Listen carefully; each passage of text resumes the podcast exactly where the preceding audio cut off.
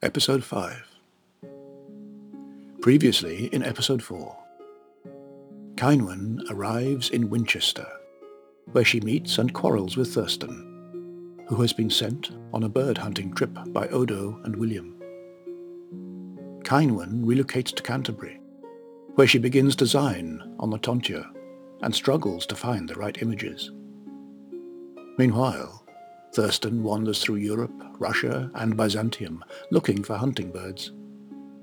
After an arduous journey, his encounter with the Emperor and former Saxon soldiers in Constantinople presents Thurston with a choice. Stay for a life of luxury and ease far from problems in England, or return home.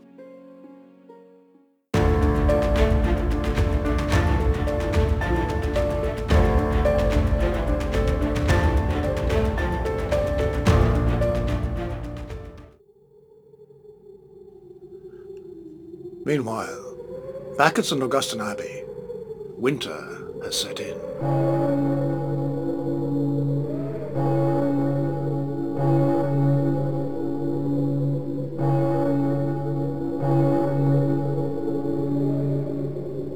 At the end of a long day, the abbess leads Cynewyn to her cell and locks her in. Cynewyn wearily disrobes and lays on her pallet. A small air grate between the adjacent cell. That's in a familiar sound.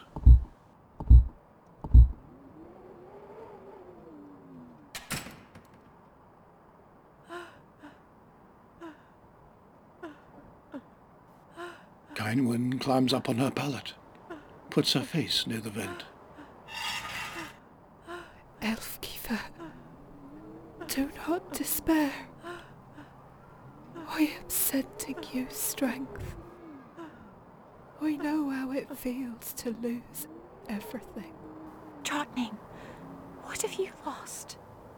My father, my husband, my home, and my baby.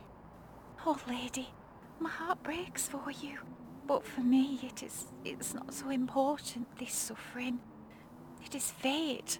There is nothing I can do. My suffering is in the past, but yours is right now. Bishop Odo is a pig and a monster. King William will stop him when he returns. No matter. Soon I will be so large with his child that he won't want me anymore. And another little almost royal bastard will be let loose in the world. He does this to punish me, Aelfgyva, because the Queen protects me. She may draw the sting of his poison, but he still has to hurt someone. I'm just so sorry it's you. The Queen. She is the only one who is not afraid of Bishop Odo Drottning. There is nothing left for her to fear, Aelfgyva. Against all wisdom. Against all odds. Fate has favoured her.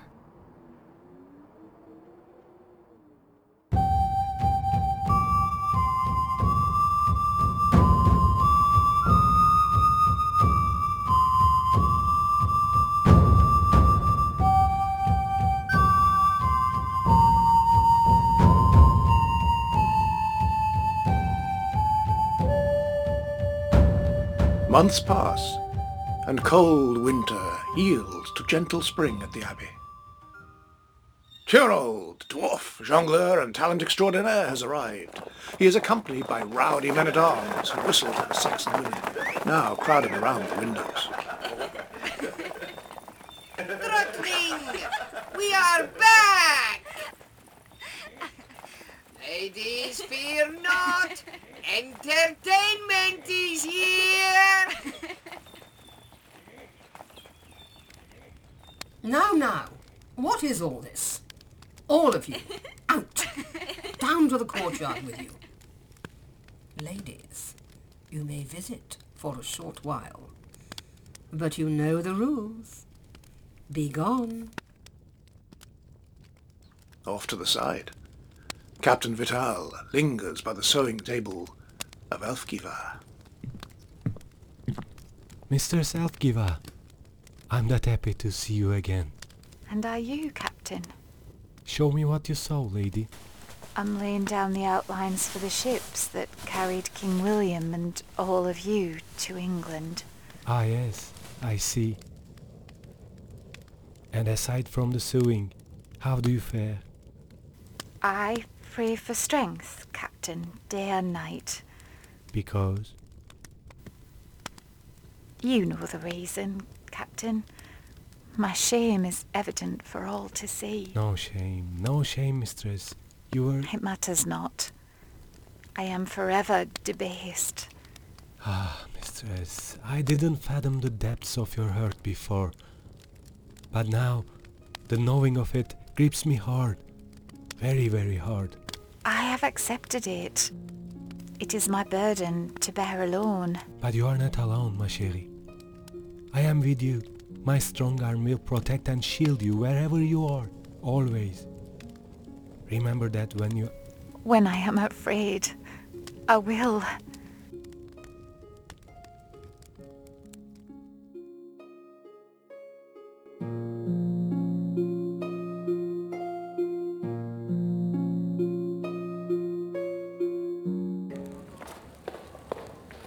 Come with me. This way, Turold.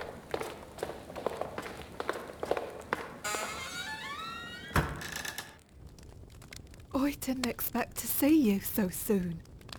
Where have you been and why are you here? A fine greeting, Drottning. You missed me not at all then. Oh, I have missed you fiercely, you fiend. Three months is much too long. But first, tell all. Was Count Eustace's court so dull? Hush, Winnie. No one knows of my visit here. Queen Edith, she begged me keep it quiet. But that's absurd. How could you have a secret mission? You are so memorable. For valor, eloquence, musical brilliance. oh,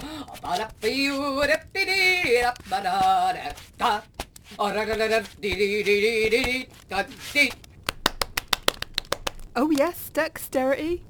And great stature too.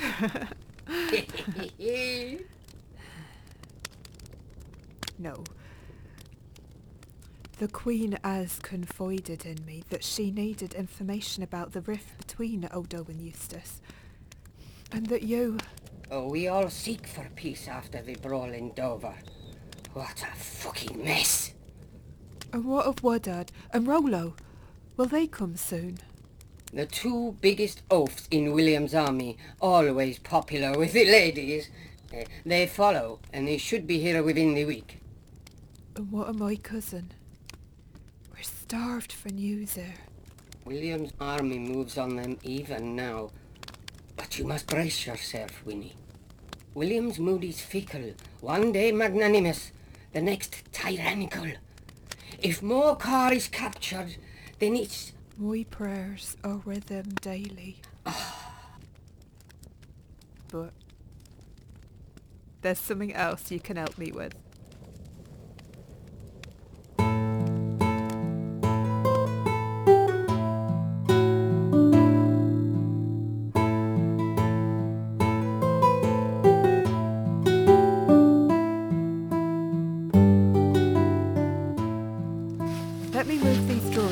The way. Turold, the illuminated manuscript. If Father and Nico will let you touch it. Here. This is the one I were thinking of. I tried to duplicate the lines and the colours. But these are brilliant, my queen. As good as any I've seen in Normandy. There is only one addition I would make. Look at this scroll. Straight from Byzantium. Turold, this is beautiful. Wherever did you find it? Rollo, that big idiot, managed to do something useful. He traded for it, then brought it to me. For you. See the blue color. The Turkish people believe that blue shows royal status. Blessings from the gods. Yes, I see. All right. Oh, I can add the colour to the tonsure. just for you. Maybe on some of the ships. Or the horses. But what are my figures? They are too stiff. Oh, I have been trying and trying to make the images more dynamic. To not be stiff. It's what Father Nico wants, but I just can't master it. Hmm. When I visited the Greek temples in Sicily, the friezes there had images that flowed like water across the stone. Yes, that's exactly the effect I want. But we're a long way from Sicily. The next day, Cynewyn, Turold, Queen Edith, several of her ladies, Bardo, a Norman knight, and several other knights ride outside Canterbury to the remains of a large Roman villa. Turold, where are these Roman ruins you seek? Uh, just up here, Majesty. Half-ruined walls gape like broken teeth out of the dirt, and vines that have swallowed the villa. Abandoned statuary, cracked and broken, rests in crumbling niches. Your Majesty, my lady, here. The courtyard was here. Look at this wall. Here. Yes, this is it. Is this more like what you want, Drottning? Yes, this is exactly what I were seeking. There are paintings on the wall here, too. They, that I must show you. The most beauteous nymphs you ever did see. You see, Majesty? The figures move. They are alive. This is what we must have for your tonsure. I have never seen the like of these images. The women are immodest in their nakedness, but beautiful nonetheless. Come, ladies, let's look for more murals while the light is good, shall we?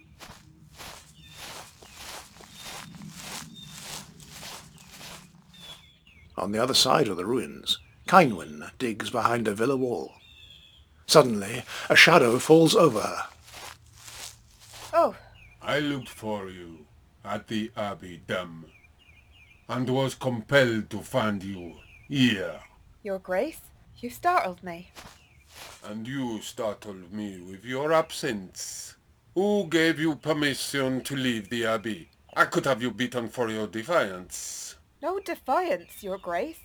Simply... Hmm, you oppose me at every turn.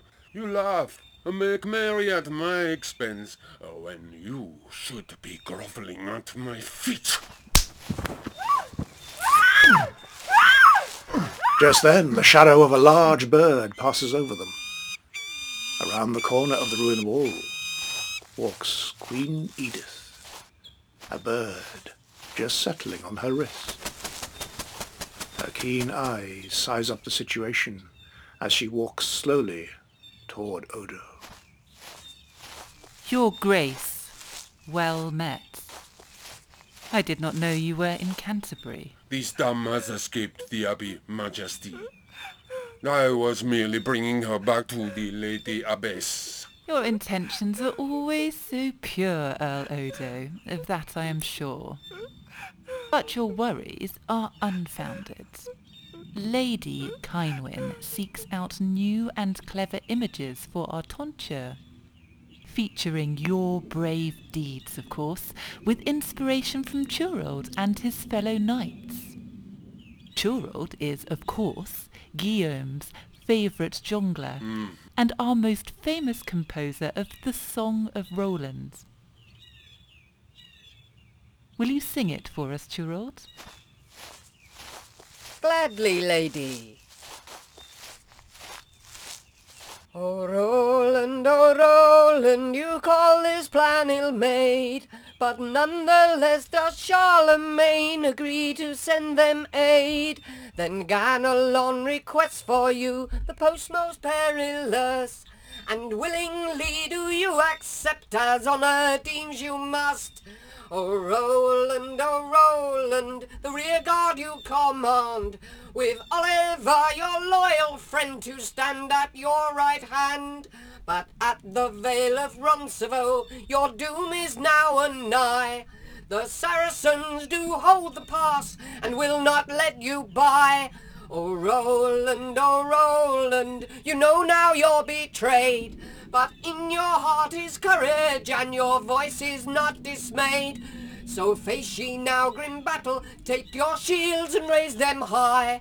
With honour we have lived our lives, with honour we shall die. So face ye now grim battle, take your shields and raise them high. With honour we have lived our lives. With honour we shall die. Carry on, Lady Cynewyn.